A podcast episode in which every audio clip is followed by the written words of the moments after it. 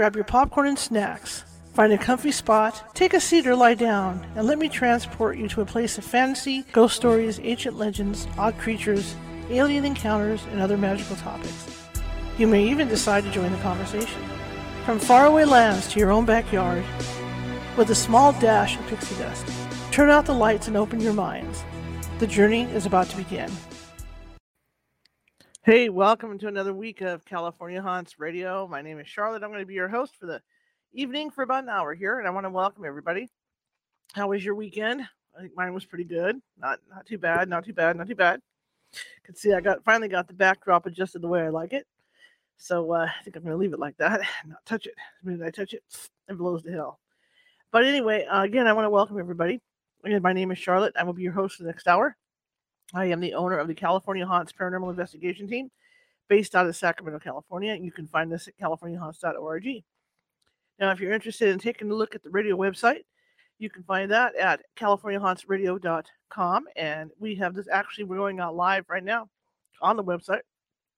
And uh, we also have all our archives there for the radio show. So if you want to get up there, you know, and, and check out our archives, we go all the way back to 2021 for this part of it. And then we're also going back 15 years for the Blog Talk radio show that we did when we were on Blog Talk.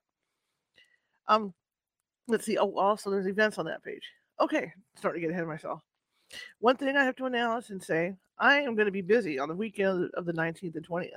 I'm going to be in San Jose at the Mystical Minds Convention talking about ghost hunting. So if you want to come down and meet me and talk with me, that'd be great. All right. Uh, you can visit mysticalmindsconvention.com for tickets and more information about where, you know where to stay and what's going on.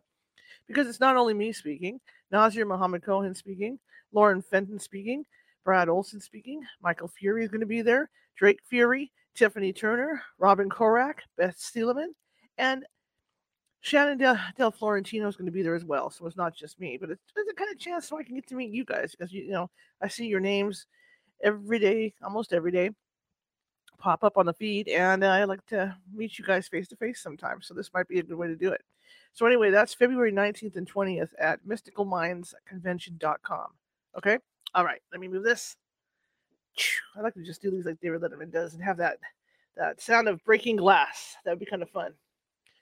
Anyway, we got a great guest tonight. Um, I'm going to see if I get his name right. We all know how great I am with names, right? Not Richard Lit- Richard Lit- Lit- ah, doesn't Richard Lettieri is a forensic psychologist, but I'm going to let him tell you about what he does, right? Because he can do that better than I can. So, without further ado, let's bring Richard in. How are you doing? Good. How are you, sir? I'm okay. How did, how did I do on your name? I'm not. You it's fine. it's Lettieri. Good Italian name. You got that. Uh, you had the, the, Italian swing to it. That's that was... it. I tried. I tried. So tell us about you, sir. Well, yeah, as you say, I'm a forensic psychologist. I practice in Southern California, uh, in Orange County, um, and I, I'm also a psychoanalyst. I'm trained uh, I have a private practice, although I'm cutting down on that in my uh, recent years since writing the book. I've been so busy. Um, but uh, as a forensic psychologist, I'm I'm hired by private attorneys or uh, by the courts. I'm on an expert witness panel to to do evaluations of defendants for a variety of reasons. As a psychologist in the forensic arena in a legal system, that means that there are certain questions that frequently the court or the attorneys want me to answer with regard to the defendant's behavior or especially his mental state. Because usually, when the for most crimes, it's not just the behavior, it's the mental state at the time of the crime.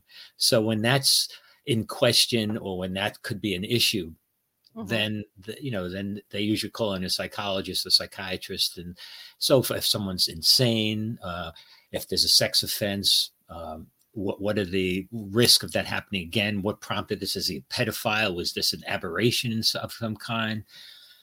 Violence, uh, things like that. Is that are they competent to stand trial? Were they psychotic at the time of the of, of the offense?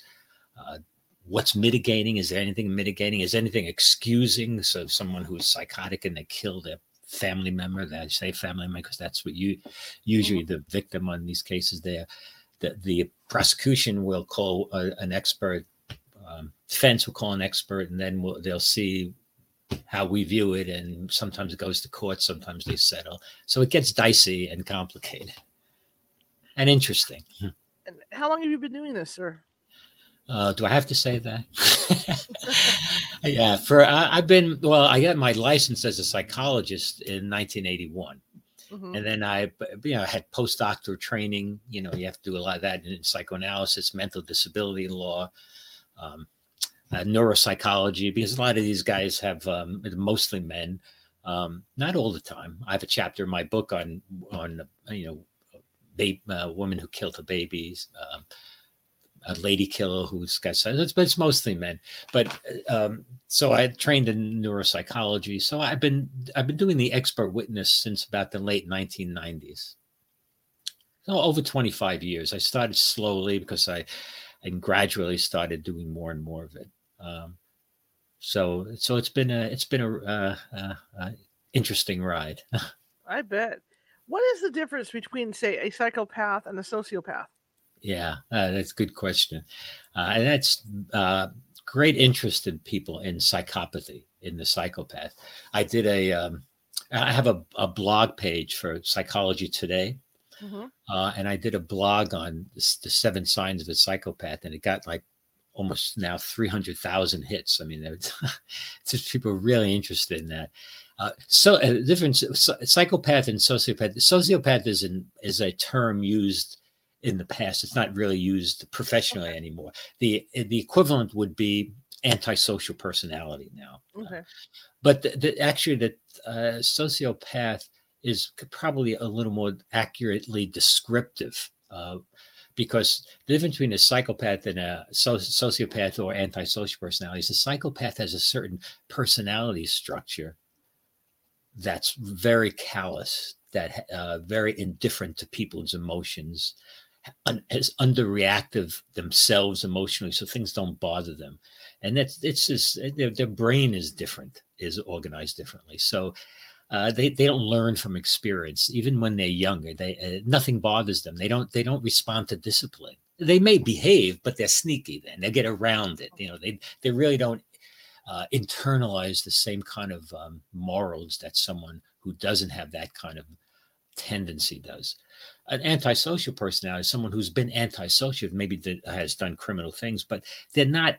Um, they, they don't have that kind of temperament and psychology. It may be because of their social environment. That's where sociopath comes. They live in a bad neighborhood. They grew up in bad surroundings. They have learning disabilities, so they bad self-esteem, and they're angry or they're impulsive, and they ADHD, so they ended up committing crimes, and then they get get in trouble and then it, it feeds on itself but but they don't but they're ca- capable of feeling uh, remorse uh, they're not they're not like a psychopath so there's a big difference um, psychopaths are very dangerous uh, whether they're criminals or not Ted Bundy was considered a, so- a sociopath, correct? uh, oh no ted ted bundy was a psychopath Okay. Okay. uh, pure psych. I mean, he was somebody very callous. I mean, he, you know, this is the thing with psychopaths that, uh, like Ted Bundy or and like um, many of them, Mhm. they can be very bright and they can be very charming. Uh, you know that that's the problem. You you know, it's it's not like um, you know someone has a major mental disorder like schizophrenia. You, you you know that when they're acutely ill. You any you know you don't have to be a psychologist to tell. I mean, they're talking to themselves. They're you know that they're paranoid but a, a psychopath is very could be very smooth you know very very kind very on the surface they know how to they, they have social skills they know how to react they know how what they're supposed to be uh, do so they do that but they're very instrumental they do it for a reason they do it because they have a plan like ted bundy his plan was i mean women he was good looking right he was uh, he, women thought he was a nice guy they Mhm. thought he was be kind. He'd stop, you know, if a woman was having trouble in the street, he'd help him, he'd help him to the car, develop a relation. They think, hell, with this nice, good looking guy. Then he gets them, he'd, he'd torture them and kill them and have sex with their dead body. I mean, you know, but you you you couldn't tell that on on the surface Mhm. by his superficial social behavior. So yeah, Ted Bundy's a psychopath. That, that yeah, uh, when, you talk like that, I, I think of poor, of poor Ann Rule.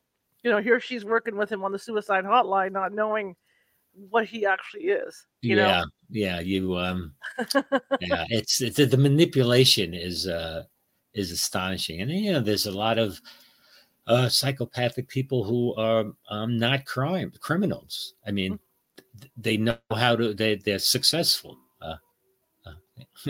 Do, do you hear that music? Is that? Yeah. Do you yeah, hear what that? music is that? No, that's my uh, granddaughter. She's practicing the piano. I can ask her to stop. Is that? No, no, no, that- that's fine. I, have no problem with it. It's okay. I like it. I like it. It kind of adds to what we're, Okay, I'll tell her that when we stop. we're discussing. She's It's all good. background music for us. Yeah, see, that's it. And if it gets really intense, then we're doing really good. I mean? I actually thought it was coming from you. I thought, is it a commercial? Um, you know, people are fascinated with this stuff because there are people out there like like Ted Bundy and, Ed- Edmund Kemper, you know, and Yeah. all these different guys. And you know, more recently, you get somebody like like um like uh, like the Night Stalker, you know, somebody like that. the Night Stalker. Yeah, I remember that guy. I remember him in the 80s. And Yeah. uh, everybody, uh, he was in Southern California. In fact, some of the murders he committed were in Orange County, where I practice. Hmm Uh, there was a lot of anxiety about that. And, you know, after he was caught, I think he recently, past year or two, died, correctly, in prison. Right? Yeah. Um, I had a friend who um, who was a, prison psychologist and worked at the same prison as that he was housed in, and uh, he would get visited by uh, a, a stream of women who wanted to marry him, come and visit him and bring him things. It's very very interesting. Now, from your perspective, I'm gonna uh, now that you opened that Pandora's box, yeah, yeah. from your perspective, what kind of woman wants to get involved with somebody like him, or say Ted Bundy, or you know something like that? Well, uh, you know, I, I wouldn't say one kind of. woman. There's probably different kinds of uh, personality styles, right? That that do that. Uh, and uh, there's uh, there's a kind of fascination with uh, the the living on the edge, with that kind of you know. In my book, I describe this uh, human nature as demonic. I don't know if you've seen. Oh yeah, yeah. Oh, that's there it is. um, yeah, I, I describe human nature as demonic, and, and I don't mean in that that I don't mean demonic in the in the uh, it's de- demonic. I, I Mhm. spell it in the Greek uh, way because I, I don't mean demons. I don't mean uh, like ghosts uh, or demon. I mean that it, it. I use it in a Platonic sense that human. Uh, Plato said uh, like eroticism is demonic. It's it's beyond reason. It's uh, it it's extraordinary. It moves it moves us as Mhm. people, so that uh, the spectrum of the demonic could go from what, what inspires artists, inspires us all to do to do things that are uh, that are uh, creative and generative.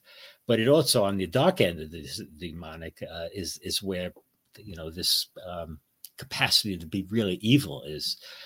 So uh, you know, and I, I always that's always in the background of my mind, and I, I tried to keep it in the background of my book that you know what happens that some people uh, move more towards the dark end of the demonic, and I, I think women who some of the women who who uh, who are interested in these kind of guys, there's a sort of fascination with staring in the face of that kind of uh, that kind of evil, and trying to and maybe trying to uh, get close to it and try to. Um, nurture it as though that could make it get better. I, I think a lot of you know, it's sort of like alcohol. You know, it's like an extreme version of uh, people who grew up in alcoholic families frequently end up marrying or being involved with alcohols, alcoholics. In and I've had this in, in my private practice. People who do this and they they. Uh, They'll say, you know, I don't want to do that anymore, but then they'll end up meeting a guy, and the guy be an alcoholic. is to think, well, why did, how does that happen? Well, I, I think there's sort of attraction to there's a attraction to a, a a past as a way of trying to master the past. It's Okay. it's almost it's um it's not it's not masochistic. It Mhm. may seem that way, but it's really more of a tendency, to, an attempt to redo the past. I mean, if I can make this person better, maybe I can feel better about my destructive parents, for example. Sure, example. sure, sure. So it's a psychological mechanism. Because you, I mean, you see a lot of this, like with the Menendez brothers. You know, the the, the women that married them, you know, and the and the amount of mail they were getting from women. You you know, I didn't know that. That that's uh, yeah. Yeah, the, uh, uh, you you know you know somewhat more about these stories than I, I did. Did the uh, the Menendez but they're still in prison, both of them, or is that yeah, right? they're actually in the same prison now. They they they, they put them together again Oh. the first time in like 21 years. They're back together. Where are they? Which prison? I believe they're in San Diego. San Diego. Somewhere. Donovan. Yeah. Yes, I think. Donovan's, So. Yeah, Donovan's a tough prison. because one of them was over here by me at um, Mule Creek. Oh, yeah. I um I worked for a while at CIW, California Institute for Women, uh, Mhm. years ago. Uh, but I, I know Donovan's very. I don't know how it is in the one up in Creek. Donovan's um, very tough prison to work. in. Yeah. yeah. Are you ever? Um, how do you interview these guys? Are, are, are they chained down when, when you uh, talk to them, or, or how's that Mm. work? I mean, to me, Well- walking in. I mean, I know you do this for a living. I'm a crime beat reporter, so I've, I've gone to jails and interviewed guys in jail. okay. But I'm just saying, to me, with that kind of past, I don't know. I would be a little leery talking to these guys one on one. Yeah, my uh my friends sometimes say, "Are you you okay going in?" And sometimes the deputies say, "You, why don't you see them behind the one way behind the window, you know, with the phone?" And I, you know, for my evaluations, most of the time, because I'm most of the time I'm I I'm doing uh, a mental state at the time of the offense, right? So you Mhm. have to get into their subjective life. You have to develop a rapport. I have to do psychological testing. So I can't Mhm. do it on the phone or I can't do that uh, with them chained down. You know, I I, a lot of time I'm doing neuropsychological testing. They have to they have to use their hands or they have to do things that I'm giving them to do, or they have to even uh, psychological testing. They have I have to g- give them something, or I'm on the computer with them. So um, I I do I do have to uh, uh, be in the booth with them um, without any. i asked the deputies to take off the some. of They come in, you know, chained down sometimes, especially if they, you know, if they killed someone and they're violent, have a violent history. But I, I, I asked the deputies to remove remove the chains because they're gonna have to work with them. And sometimes they give me a hard time on that. And, they- and they, what they'll do is they'll chain their legs to the, you know, they're sitting on a stool and there's a metal rod at the bottom of that chain there so they can't go over the table and get me. But I've never been attacked. I've been doing this for over 25 years and never been attacked. Uh, that's for a few reasons. Um, first of all, there's no, if someone's a psychopath, for example, there's no, ins- there's no incentive for them to do that to me Mhm. it's not in their interest.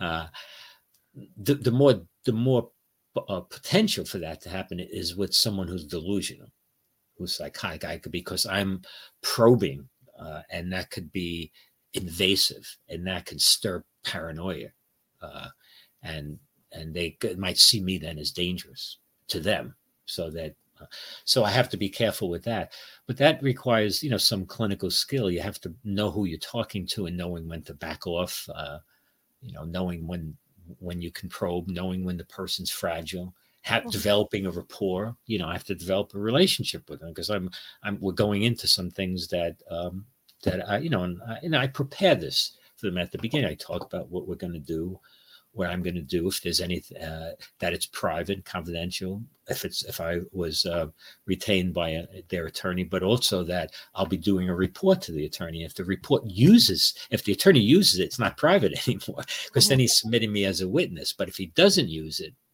then it stays private forever. Um, so, and I, I tell them if I'm talking about something, if I ask you about something you're uncomfortable with, don't lie to me. Don't don't just just just tell me you don't want to talk about it, and then we'll decide what to do. Uh, but and it's ultimately up to you. Uh, so you know, I try to you know give a person the latitude that they deserve because it is you know their life um, Mhm.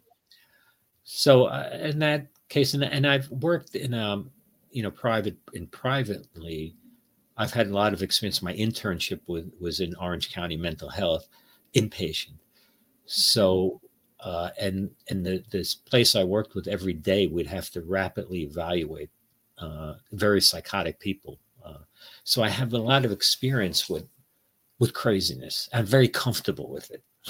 so that helps me, and I think that helps in in doing these kind of uh, these kind of interviews.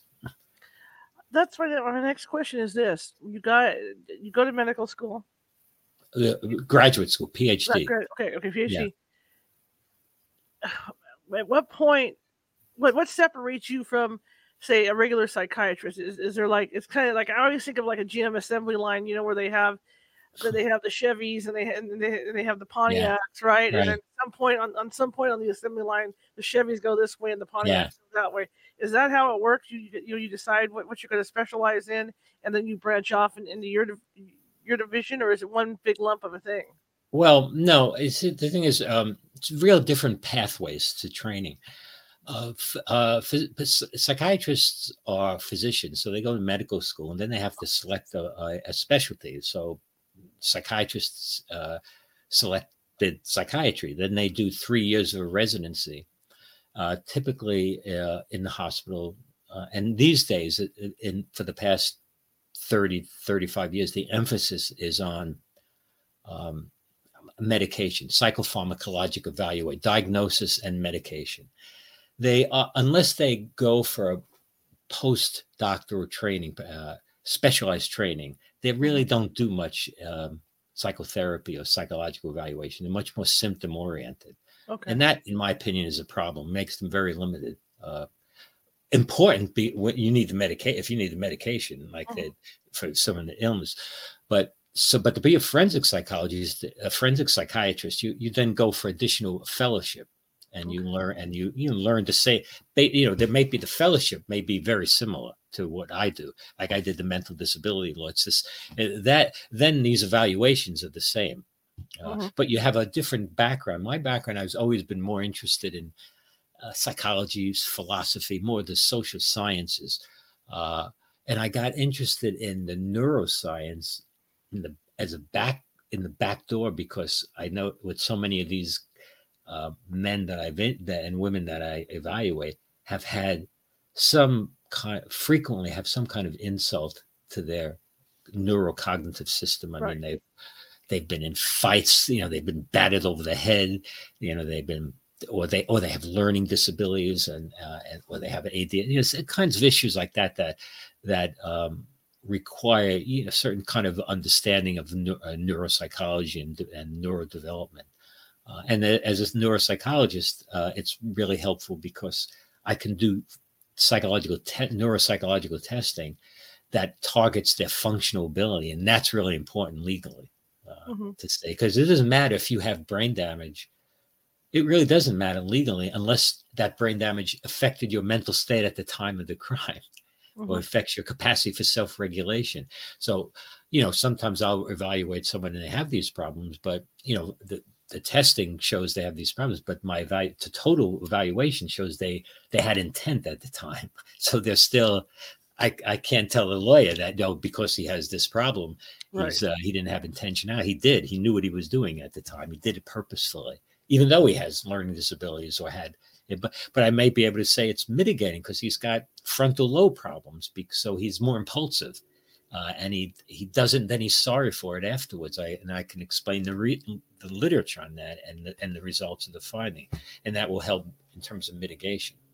But basically, the difference between a forensic psychiatrist and a forensic psychologist is really one in emphasis. And um, mm-hmm. okay, um, yeah. Um, I, I, you know, on TV shows, Discovery Channel, I was just say Discovery Channel or whatever. Yeah. They uh, have talked about looking at the human brain uh, of these serial, you know, of these serial killers and whatnot. Yeah. Have you done that at all to to you know try and explain what's going on? Uh, I, I'm kind of pretty familiar with the literature on the, the brains of psychopaths. Okay. And you know, and serial killers from cohort, a subgroup of psychopaths. Sure. I'm just saying, you know, but, if, if people with mental issues to to to look at the brains and, and see what oh yeah yeah with that see this, this is the this is the thing though um it's very it's very dicey. It's very uh, uh the, the literature is is recent past 20 mm-hmm. 25 years. Uh that's recent. Uh and uh and there's not always a direct linear and causal connection between what you see mm-hmm. on an mri and someone's behavior. You know so you can't really say oh their mri is abnormal so they're excused. It's not that way. That that's why you you still you could that's what what i was saying about neuropsychological testing. Right. I, you you have to see what are they what are their functional impairments?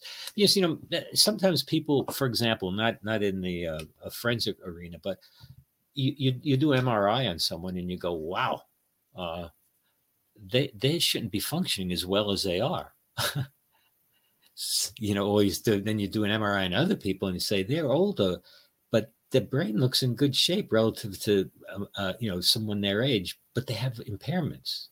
So mm-hmm. it's it's not a one-to-one relation the brain is very complicated and um, probably what happens different people for different reasons develop networks neural networks around their de- deficiencies. So uh, and some people don't. That's why it's good when you're young uh, when by the time you're 30 40 to do different kinds of things. Like it if, even if you're a, a brilliant neurophysicist nuclear physicist you probably it, you you you it will probably pay dividends for you to take literature courses you know to take poetry do something because you're building different networks right. that will compensate. If you keep you can be a brilliant scientist then as you're getting old in your 70s if certain networks start fraying that's it. But if you have comp- compensatory brain development you're in deal if you if you started playing the guitar when you were you know 25 so your brain you're, you're you're using different parts of your brain.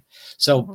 so it, it's hard to tell. You you just have to see someone's functional ability and and how that functional ability may or may not have uh, contributed to the behavior at the time of the crime so it has to be very specific. The law doesn't just say, "Well, he's got brain damage, so he's excused." No, it's it's much more in than uh, much more detailed than that, uh, and re- so it's always the behavior and the mental state at the time, and that's uh, that's very it's very hard to do. It's very complicated because um, you know you get, you're trying to get into somebody's head.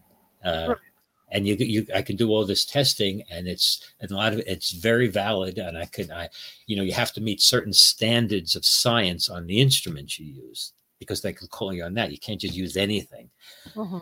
there are different standards the Daubert standard I don't know if you heard that or Frye. in California it's Frye, but uh, so you have to see they can call you on this test you used does it uh, meet the standards of science? Is it, is it uh, empirically validated? Is it peer reviewed? Is it accepted in science? Does it? What are the base rates?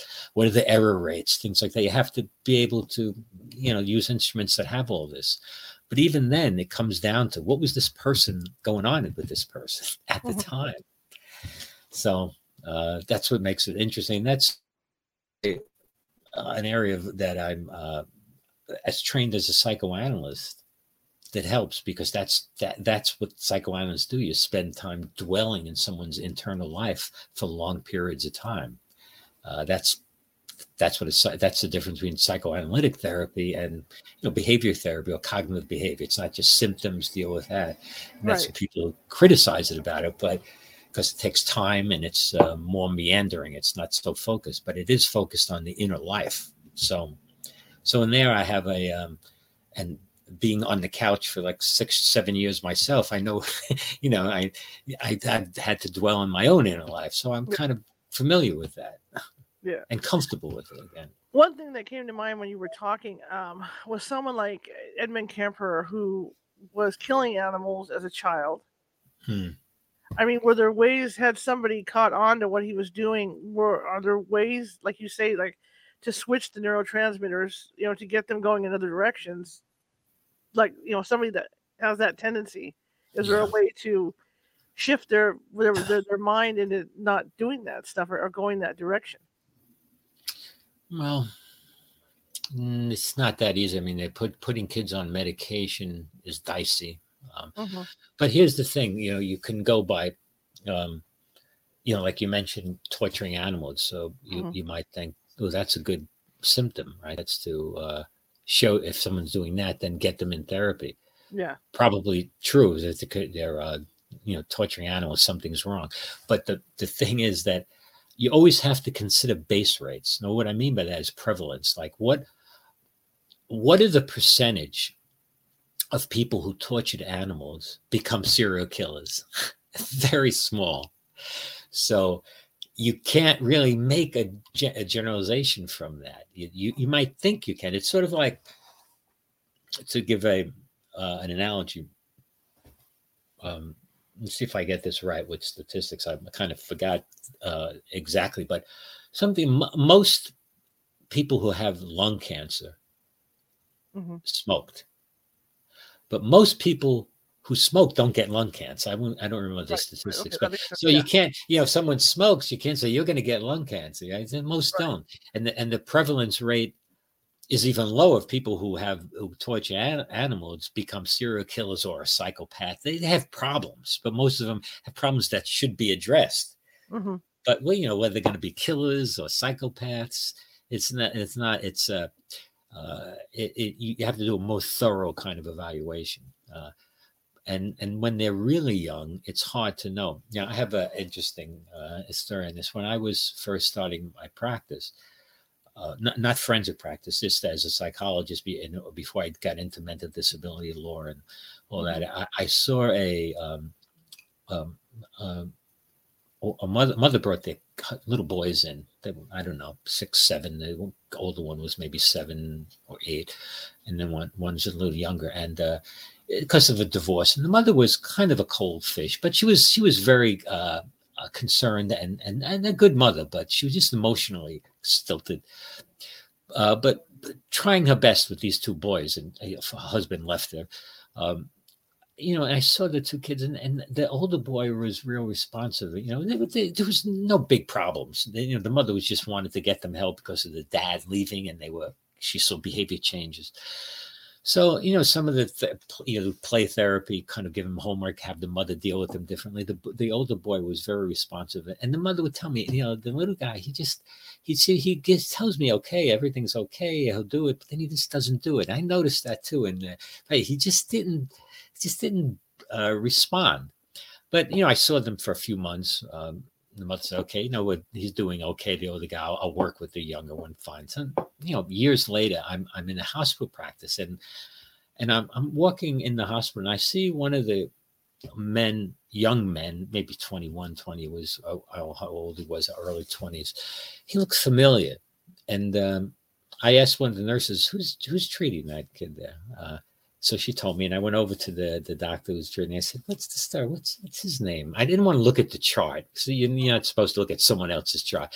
So he said, um, "Yeah, he's come in. Uh, yeah, he's he's a little antisocial. You know, the lawyer put him in. I'm going to discharge him. The lawyer thinks it's good because it's going to look good if he's hospitalized."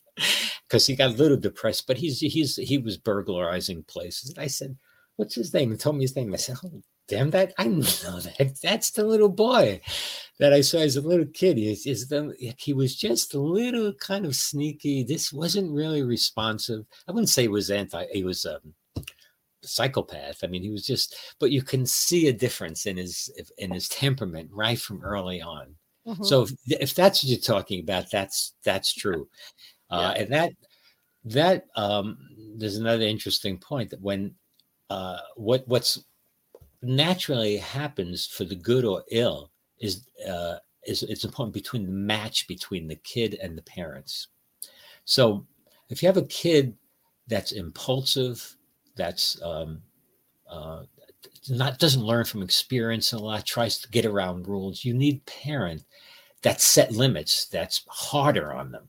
Not cold because they need they need nurturance. It's sort of like the term that's used in family therapy is a pat on the back and a kick in the ass. You got to do both. You got to and and you got to kick them in the ass until they're controlling them, and then pat them on the back.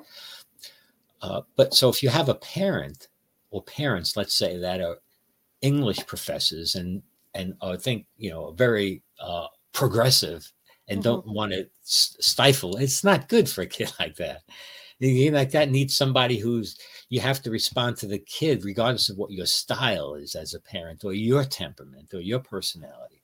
But and but on the other hand, if you have a kid who's aesthetically prone, uh, sensitive, emotional, and you have a father who wants him to be, I don't know, wants him to be a football player, so pushing him into that, it's destructive if you Mhm. don't see who your kid is and respond to them. Uh, so, you know, in that sense, I I I, I think um, you know th- that's what's important. Like this this mother though with this two kids, she was doing really what she can. I mean, I can I can see that. but she, you know, she was a single mother. She was this financial issues that you know it was it was hard on her. How how much could she just bring the kid to therapy when she can? So a life is doesn't always uh, afford you everything you need when you need it. Has there been any cases that you've worked on? You don't have to give names or anything like that, but any that really bothered you? Oh, so many. uh, bothered me in what way? Like that, I felt. Um, well, yeah. I mean, I psychi- it's just as a psych, you know, just with what you do and, and, and the crime they did, and, and, and, how you know once you got in their head to see why they did it. Yeah, yeah. I, I have one case in the book that was very difficult on me. This woman who, you know, in a frenzy, almost killed her lover, a, a boyfriend, and and then killed his his his sibling. Hmm. Uh, it was just horrible. I mean, she just went in a rage, and, uh, she was very sick, but she wasn't psychotic. Uh, and she was just in a, such a denial. She had a severe per, borderline personality disorder.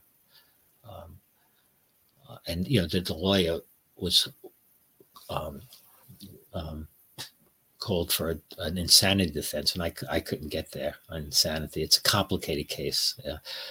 But it was very hard to say. The thing that was hard, I still testify that the case for her, her, her issues, but I, I, couldn't testify about her being insane.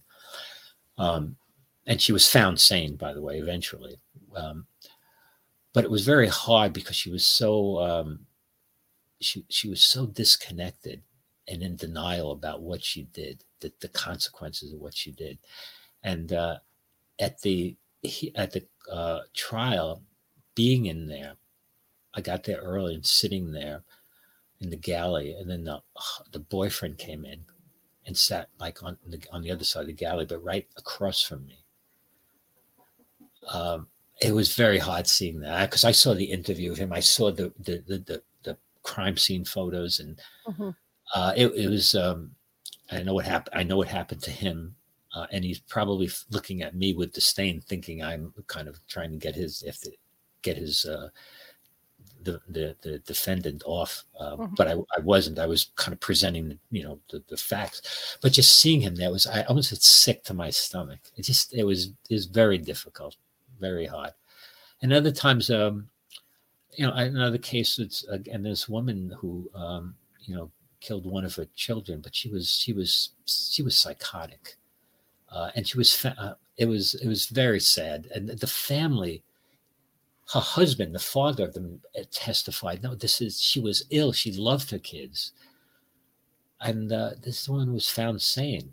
She was. It was hard to grasp what what they could see. Other than the only thing I could um, uh, I can uh, understand that the jury made that decision because she didn't have a long history of mental illness. It was only for about nine months, eight, uh, no, about a little over a year that she was decompensating for a lot of reasons. But it was she didn't have a history of like if if you know, someone has a history of schizophrenia and uh, it, the people, I think, a, are more understanding. But they, you know, they saw the death of a child and the mother who did it, and they just couldn't get around it. And the you know, and the it, it disturbed me at the the DA at the um, news conference afterwards commented she got what she deserved that she did it because she was angry at her, her husband to get back at him that was totally bullshit and i even said, does he believe that does he believe that it's, it's the kind of things like cases like that very just very uh, kind of crushing uh, mm-hmm. and, and, just just the the, the human um, the, the, the, human tragedy of it all a child dying and um, the mother now probably in prison for 25 years to, to mm-hmm. life she really doesn't uh, this was a disturbed woman um, uh, and even even even the family, all the family came. I interviewed the family, uh, and it's kind of all about what was going on leading up to this. Um, but the uh, presentation was that she was getting back at her husband because of what he did with drugs and that was like seven or eight years ago they were things have improved the husband was working he was trying to take care of her in fact there's a whole long thing but a case like like that those things are very um, very hard how do you shake that stuff off though? I mean you know i remember as a news reporter you know co- covering these trials and some of them man you know it's like it's just they're just so intense even from my perspective covering them because you know you got crying families you've got this going on you've got that going on. How do you go home and, and just shake that off I don't. you know, like uh, family uh, people say to me, "How do you compartmentalize?" I said, "I do not compartmentalize. If I did, that would be that would be a problem. Uh, I couldn't do my job well. I'd end up being closed off. I'd end up being um, bitter. Uh, uh-huh. but you have to process it, and I think it has a lot to do with uh, how how acquainted you are with your own nature the range of your own emotions and the acceptance the way the range of what people are capable of uh, and tolerating that and absorbing it. Uh, the, your demonic nature of everybody. If if i can use my own phrase here but uh, and i i don't uh, I, I don't cut it off. I mean i don't just try to talk myself out of it. I absorb it and uh, kind of suffer with it for a while, and uh, like you do anything else, but and you grow from it. Uh, and I, I, I think it gives me a dimension of understand of of tolerating people. It's kind of makes you more humble, really. Uh, makes you humble and more accepting. Uh, that um, you know, people are complicated, unpredictable, uh, and um, even people do some bad things that. Uh, they're still human beings that you, that in some ways they're uh, they can be good, but very, very, very bad.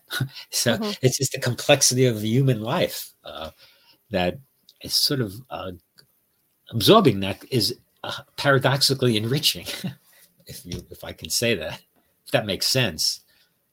For somebody to do something heinous like that, I mean, there's of course you, you see the TV shows, you see the movies, you know, where somebody had an instant flash of anger and killed somebody. Yeah is that a viable defense? Or i mean does that again go back you know when a guy like you goes in to talk to them you go back and look at certain things to see if there was a buildup to it? Yeah. No definitely. Definitely. That that's that's when uh, you're kind of making uh like lawyers I, i've done a lot of the cases like that and lawyers kind of trying to make a distinction between murder and manslaughter. 1st uh-huh. degree murder second degree murder so manslaughter. Manslaughter is heat of passion uh, crime. Uh-huh um, I have a chapter in that on this, and uh, on, oh. on, one gentleman. I, it's it's a few people I, I evaluate to try and make some distinctions on this, but um, it's on uh, you know, did someone commit this crime uh, in a in a state of extreme passion that a uh, reasonably normal person would you, you what you can imagine a reasonably average person committing it based on the the kind of stress they were under at the time and their mm-hmm. reaction. Um, so again, that that requires. I mean, you can imagine how um, uh, you, you, really have to get into somebody's head. You have to not just into their head. You have to really get into the details of their life objectively, mm-hmm. just before, before it happened, what was going on when it happened, what happened afterwards, to kind of start getting a total picture of whether this person, whether it was premeditated, which would be first degree murder, if it's not premeditated, but they at the time they what wanted to, they decided to kill them at the time, or that they really were in such a state of rage uh, that they really couldn't contain themselves. So, um, yeah, that that uh, that's that's a difficult call to make. Sometimes when you talk about the demonic mind, um, what comes to mind for me is that we all have these thoughts occasionally. You know, we all have anger thoughts. We all have a fascination with this kind of thing, you know, yeah. the macabre or whatever. We all have these thoughts. But is the difference between, say, the criminal and us is because we don't act on them? Well, exactly. Yeah, that's exactly right. Everybody has those thoughts.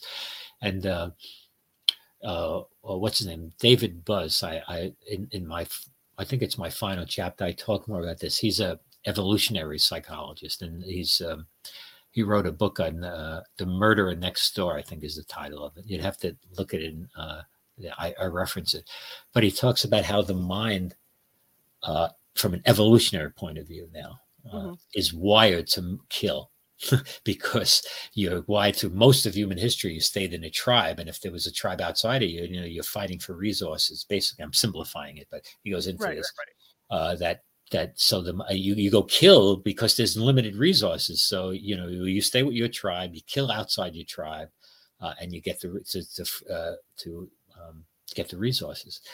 Uh, and he did a survey, international survey, and, and there was something like ninety percent of people, men and women, have thought of killing somebody. Seriously thought of it, not just well, I feel like killing him. I have seriously thought I would like to kill that person. Okay, uh, but most people don't do it, right? Right. That's the whole point. They don't do it. Uh, but there is that that is there that demonic. We we they're real we're real capable of doing bad Mhm. things. Everybody's capable of it, in in my opinion. And that's just my opinion. I mean, I think that's pretty well almost established. I mean, if it um, comes down to it, you know, you uh, and this is what this this moral moral injury is about. You, you know, you know that term moral injury that that so Right. study of that stuff now that you know someone uh, is in a predicament and they kill someone. I mean, you're a police officer. You're you're, you're in Vietnam. I have friends who were in Vietnam, or and then afterwards, though, you, you, you know, you st- unless you're a psychopath and nothing bothers you, you start when you're outside of the of the danger. You start re- recalling what you did, and um, for most of us, it's not. Uh, it's uh, difficult to tolerate Mhm. So you know and you know this the uh, studies on um, you know the tro- tro- trolley triology they call it tr- the studies about the trolley and all that that Right. uh, do you familiar with that that that there's a and this looking at the brain and certain parts of the brain react Right. when you when you're pushing someone if you think about pushing someone to kill kill one person to save five that kind of thing different parts of the brain light up but th- there is a moral hesitancy to do things like that Mhm. uh, that's also hardwired. So there's hardwired to be good and there's hardwired to be not so good. Uh, so the, the architecture of our of, of our nature uh, is wide ranging and gives us a lot of options, and that's understandable because we needed a lot of options to uh, to evolve. You know, yeah, the for most of our human history, you know, we didn't have refrigerators. I mean, we didn't go out and get food or make it. And if we didn't get it, we're going to starve to death. There's no no one's going to take care of us. Right. So, uh, so you stayed in your tribe. Uh, you, you there's division of labor in the tribe, uh, and you get violent as hell. You know, and and uh, and that and when you have to, uh, but you're attached to your tribe, Mhm. right? To the members of your tribe. So you got a range of uh, of uh, options in the way and and a range of um, skills that are really architecturally bio bio architecturally established over eons of time. Um, so that's who we are, for better or Uh, worse. when you go in to evaluate somebody, say for a, a, a trial, uh, obviously you're doing it in, in a prison setting, you know, where you're sitting across the table from, like, like you said. How long does it take to do that evaluation? Um, uh, I, you know, for, for these, the, the, you know, I also do simpler kind of evaluations like uh, competency to stand trial. Those are more functional. They're not hard to do. That that's like about an hour. Uh, but to do these kind of evaluations, I'll be with them for three, four hours. I mean, the problem is you got to go to the bathroom. You can't go to the bathroom because that will take hours. Then you got to come back. But then I, I have to see them multiple times, so it takes you know, it depends on the depends on the patient, the defendant, um, the quality of their uh, cooperation. Um, if I have to do neuropsychological testing, it's even longer. That takes you know that could be you know six hours just to do that testing never mind all the history taking the uh, going over the crime I, I have to you know usually I have to go over it a, if I can and there's resources a few times with them and I'll say that you think about what we talked about I'm going to think about it then I'm going to come back and I'm going to go through this again so because if it goes to trial I have to feel um, pretty certain. I mean, if I'm going to be on the witness stand, I want to know what I'm talking about, at least as much as Mhm. I can. Also, the other thing that we didn't get into, you have to rule out faking. Okay. right? you know, I mean, people have a uh, there's an incentive to exaggerate symptoms or minimize things that they are. So, so uh, in these cases, I always have to do testing and uh, and keep in mind the possibility of uh, of, the, of a dis- uh, symptom distortion, either because purposely or unconsciously, because people who have emotional problems have distorted perceptions of themselves and others Mhm. even if they're not psychotic they just uh, so you you know so that takes a lot of um, thinking through and testing and a lot of the testing i do has have established validity scales that are you know pretty pretty sophisticated but you still have to interpret them Mhm. it's like everything. It just does you just don't read it and it's the answer. And then I'll, i may have to go back and say look this is what i've seen in this. What you you you, you answer this on this way on these scales but that's not what i see. And the testing you know uh, would suggest you're you're kind of exaggerating some what's going on because uh, you know you know and i have to you know to have to deal with that. And i have to tell the lawyer look he's not he's not being honest uh, he's not credible. You know, I have to have these talks with the attorneys. Those are difficult. you know, I have attorneys saying, "Oh, don't tell me that." I say, you know, they're because they're they may be in a bind. You know, they want they're hoping for insanity, and I'll say, Yeah. "I can't get there," and they go, oh, "Don't tell me that." Can I said, "I'm sorry, I can't get there." so, um, you know, you run into all kinds of uh, all kinds of things. Well, that would be, I, th- I think, somebody who wouldn't want to go to jail, who wouldn't want to spend time in prison. They'd rather spend time in a hospital. Yeah, yeah, they'd rather be going to hospital or, um, yeah, or they're uh, even if they uh, they don't want to go to the hospital, they don't want to. I, I gave the example of insanity, but a lot of times the attorney and the client will say, will be have to work that out and say, okay, there there may be an insanity defense here, but do we want an insanity defense? Because if I'm found insane, they could uh, you know, unless it's a like a first degree murder, you're going to get life in prison.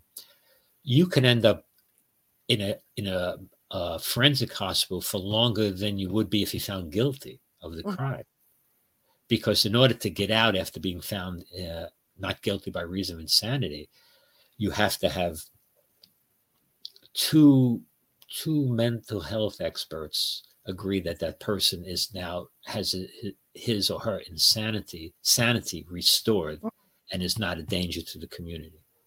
Mhm. and even then they just don't let them out of jail. They- i mean they do let them out of prison but they have to go to a, like a board and care home. They're still on the watch for another and they'll be on par- parole uh, for a long period of time in a confined uh, uh, board and care home kind of thing so so it's um you know that's that's another consideration a lot of times Right, I right, mean, if right. somebody is very mentally ill, it's not a consideration. You know, if somebody has a long history of severe uh, illness and they end up, you know, waking up at, uh, in the morning and feeling like their their father is a, you know, uh, a terrorist is going to kill them or it's going to end the world if I don't kill them. It's them. You know, that person. There's no doubt that this person's. You got. You know, it's it would be malpractice not to uh, file for insanity. Uh, but when the case is dicey, uh, and they hope, well, you know, if we maybe we can try to get second degree murder or manslaughter, uh, uh, Right. but it's this person probably is a candidate for insanity. But maybe we can negotiate if I get the, if I get a, an evaluation showing that documenting their illness, maybe you know maybe we can uh, do something else that the person could. Uh, uh, do other, other than other than found insane and go to a hospital for God knows how long, maybe forever. so, I read excerpts from your book. Your book is fascinating. oh, and that's like I, like like I like I told people before, I've been a crime beat reporter for set. Uh, I spent seven years on the beat, really wow. so I saw quite a bit. Small, Yeah. it was a small town, a smaller, a smaller city, but even even the small cities have excitement. Just put it that Oh way. yeah, that people are people. more people, you know. There's So- more people in big cities. So your so your book's really, you know, anybody that's interested in that book should read it. It's, it's fast. It's a fascinating read. Absolutely fascinating. oh, thank you. I wanted to ask you about someone like Ed Gein, who, you know, who his mother. I mean, let's, let's get the bottom line on it. His mother. You know, how can you know how could a parent have that much influence over a son like that to get him to the point where he was? Oh, who is that? I'm not sure. Uh, the who? He's the who- one that that uh, back east that uh, they based uh, Silence of the Lambs on. Oh, Silence of the Lambs. Yeah, that they Based- based that Buffalo Bill on. You know, where he was he was uh, digging up the dead women and Okay. using their you know keep, keeping their skin and putting the skin on, and all this was going on, and Okay. yeah, eating out of skull caps and all this. What- Okay. Can push a child to No, Yeah. no way. No, you can't blame that on his mother. okay? That's what I'm saying. What could no I mean? way. I mean, that's what Maybe his mother didn't help, but that that's really when uh, you read the books on it, that's all they talk about is how his mother was really overbearing on him, and, and that's what caused him. He was always looking for his mother after she. yeah, yeah. No, I don't. I don't know the case, but this is what I'm talking about with base rates. Like, Okay. how many mothers are overbearing, and how many uh, families overbearing mothers, overbearing fathers, uh, neglectful parents? How many of those become like that guy? Right. You know, something else is going on there.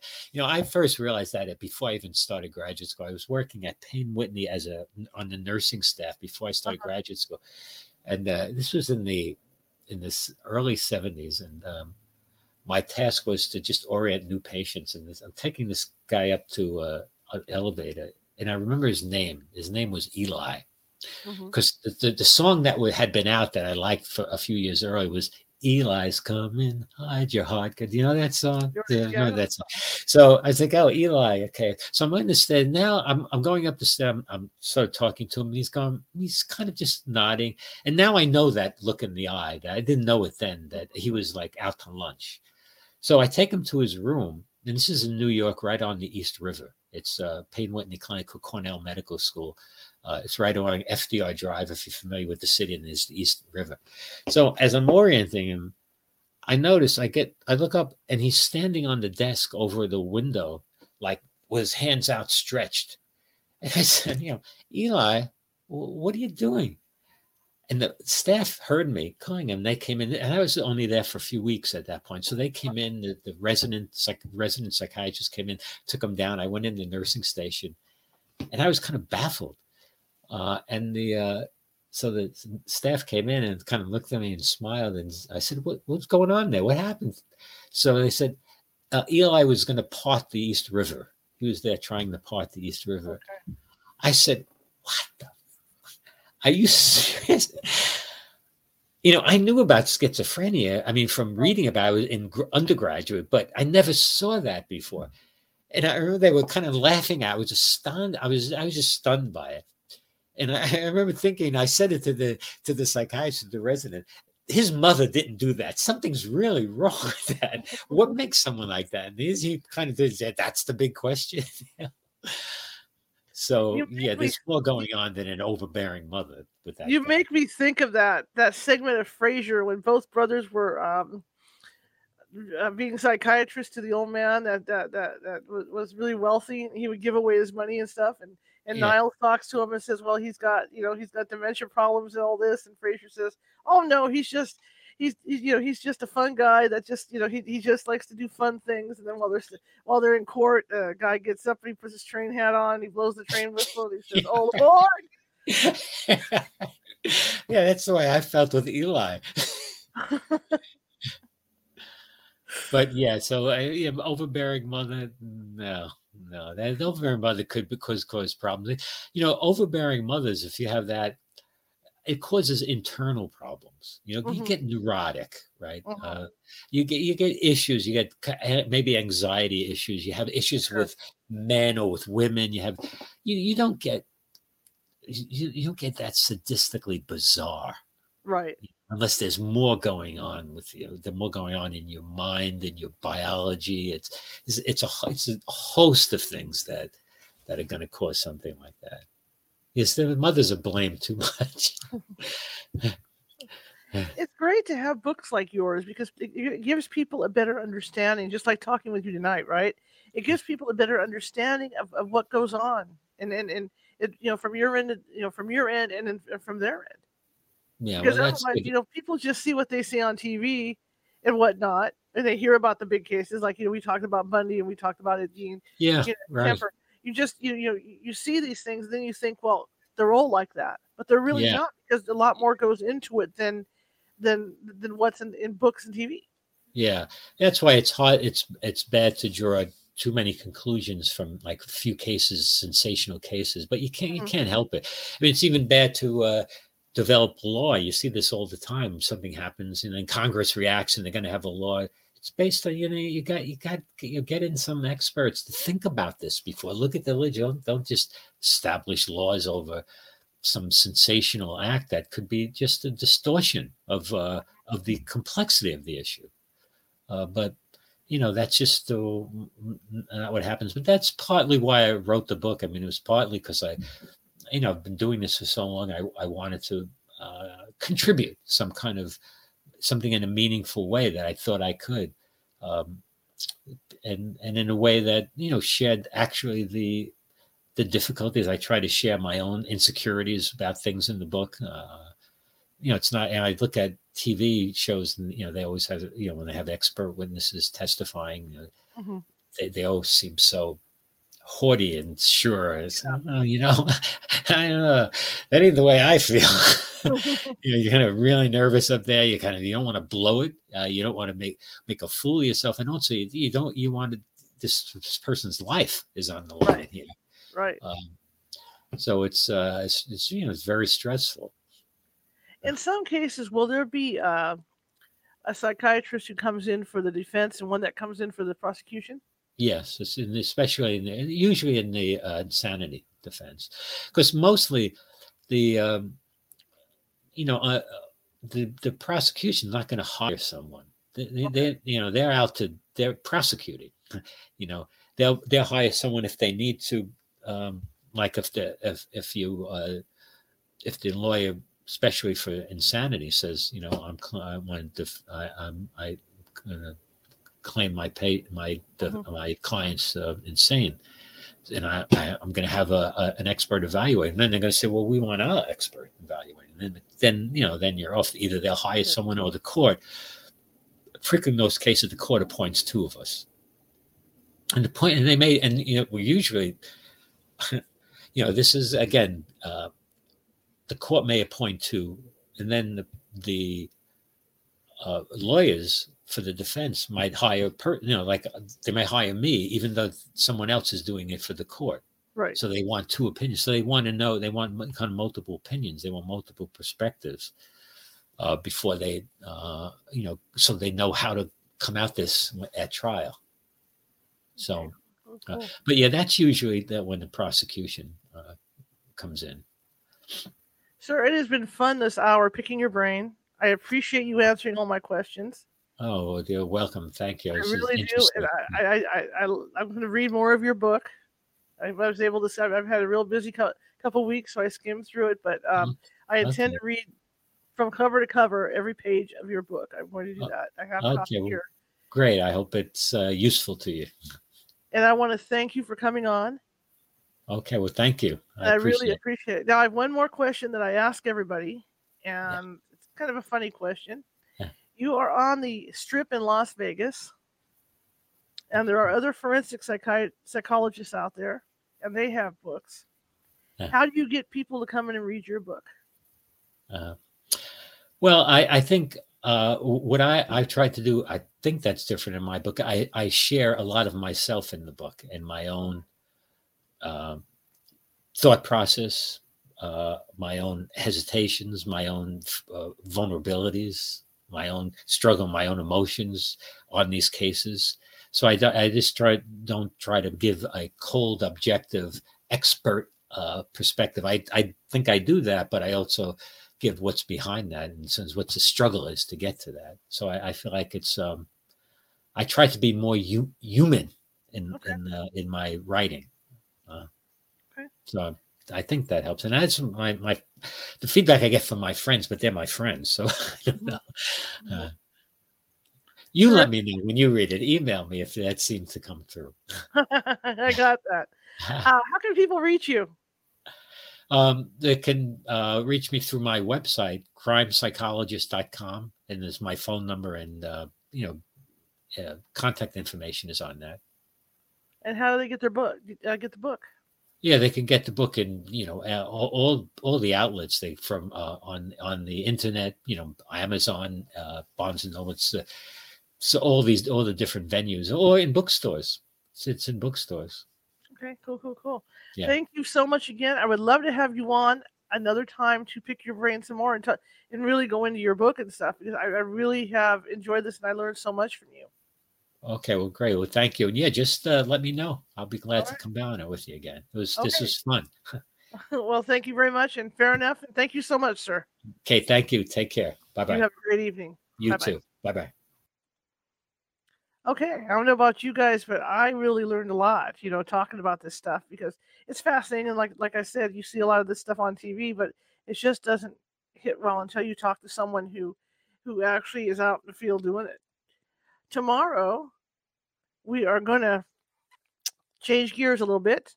Julie Ryan is going to be on with us, and she is going to be talking about the 12 steps of transition when someone is dying. And I heard her on another show, and what she has to say is absolutely fascinating. So she's going to be with us tomorrow at 6:30 p.m. Pacific. So I just want to give you guys a heads up to that. Also, if you like the show, share it with five. Oh, you know what I almost forgot? See, I'm getting forgetful in my old age. I had my birthday, and now I'm getting senile. Um, I'm teaching a class on Saturday at 2 p.m. I tried to skip. I didn't want to do Super Bowl Sunday. I know how you guys are about the Super Bowl. And uh, I'm teaching a class about protection. If you're having issues in your house with uh, objects moving around, voices, whatever, ghosties, you know, if, if you think there's a ghostie or something in your house, I can teach you how to protect yourself in very simple ways, you know, from that. I'm also, I, I can also teach you if you're out ghost hunting or you hang out in haunted places for fun. I can teach you ways to protect yourself that that way too. So if you're interested in taking the class, go ahead and go to the uh, California Haunts Radio website at californiahauntsradio.com and um, excuse me a second, and uh, check it out. Go up all the way to the end. Click on that uh, thing at the top. it's one of those nights. Everything's a thing, and uh, special events will drop down. You you can check it out from there. But anyway, if you like the show, share it with five people. If you hated the show, share it share it with your enemies. We're equal opportunity here at California Haunts Radio. And if you're watching on YouTube, please, please, please subscribe. Down in the bottom right hand corner, you're, you are going to see a little ghost with a Sherlock Holmes hat on and a magnifying glass, and that's our mascot for California Haunts. And if you click on that, that'll put you to the subscribe point. If you have trouble finding us online uh, via YouTube, you can visit CaliforniaHauntsRadio.com, and this video right now is going out live on the front of the website. Click on it, and that'll take you over to our YouTube videos. Plus, like I said, there's archives. Go up to where it says archives, and you can go all the way back a whole year and a half of these shows. And then eventually, you're going to be able to go back a whole 15 years of our other shows on Blog Talk Radio. So, uh, yeah. Anyway, thank you very much, and I appreciate you coming on and listening and putting up with me and my oh yes and stuff. You know, when I get lost in what I'm saying. Uh, you see that ticker rolling across the bottom? This is my PBS moment. Uh, California Haunts Paranormal Investigation Team is nonprofit, so we uh, only accept donations when we're out doing our work. So that means the radio show comes out of my pocket, which means the internet, uh, StreamYard, uh, all the broadcasting equipment, headphones, you name it, it all comes out of my pocket. And uh, when something goes down, I've got to make up the cost and get things going. So if you could donate a little bit to us to keep us on the air, that would be great. I would really appreciate it because I want to keep these great guests coming. Um, like I said, I, you know, I, I just love doing the show. I'm a journalist, and uh, this gives me time to be a journalist and a ghost hunter at the same time. So I got the world by by, by the tail, as they say. So if you could do that, that'd be great. That would be PayPal.me at California Haunts. Or if you're uncomfortable with PayPal, you can go to Venmo and then type in California Haunts, and we'll pop up right there. But I really appreciate it. Anyway, I thank you all for coming tonight. And again, tomorrow's guest will be Julie Ryan, the 12 steps of transition uh, during the dying process. And I think it's going to be a very interesting show for people that have lost loved ones and people that are in the process of losing loved ones. I think it's going to make everybody feel a little better. I've, I, like I said, I heard her on another radio show, and I also was on her website checking things out, and it's a very, very interesting uh, process that, that she describes. All right, well, I will see you tomorrow And I'm going to go ahead and run his info with his book. So here we go. Oh, wrong button. Sorry, guys. See, there's like a buttons. Uh, website crimepsychologist.com.